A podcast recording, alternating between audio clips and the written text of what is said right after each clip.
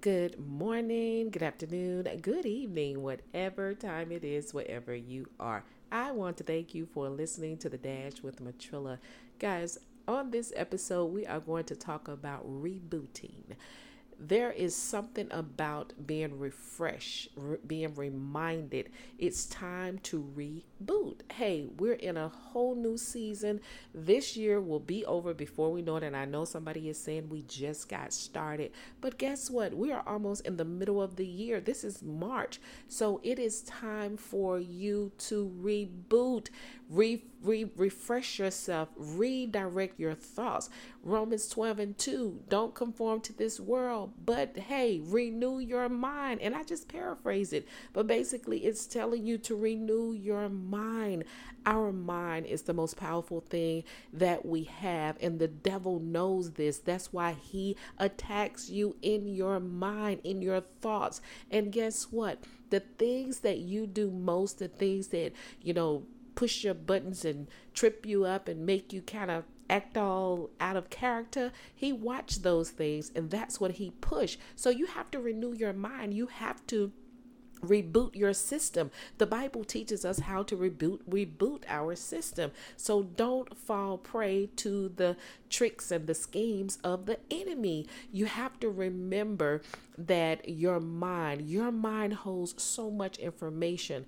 Your mind has the ability to change your life. And now, this is not a do it yourself um, suggestion or recommendation. What I mean about your about your mind has the ability to change your life.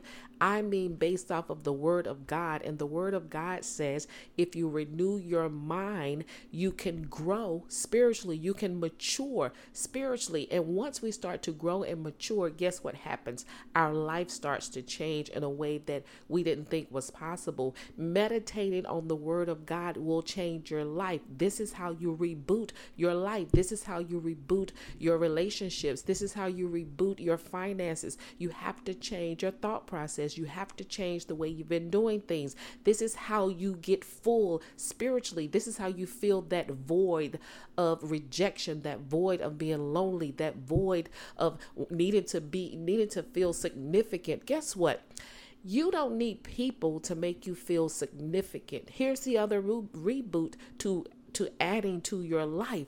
You don't need people to make you feel as if though you're important, you're unique, or you're special. Guess what? When God created you, when He had the thought to actually allow you to be born, He already made you special. He already made you unique. He made you important. So if you're having to wait for someone to validate the, your significance in this world, then you definitely need to reboot.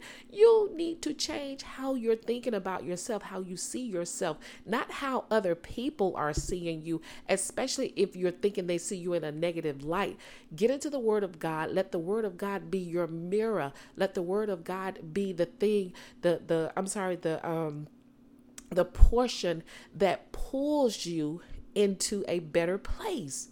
Don't let the world determine how your life is going to end. Don't let the world determine how you should live your life. Let the word of God pour into you, uh, pour into you, nurture you. Let the word of God build you up. Let it refresh you. Let the word of God be your reboot.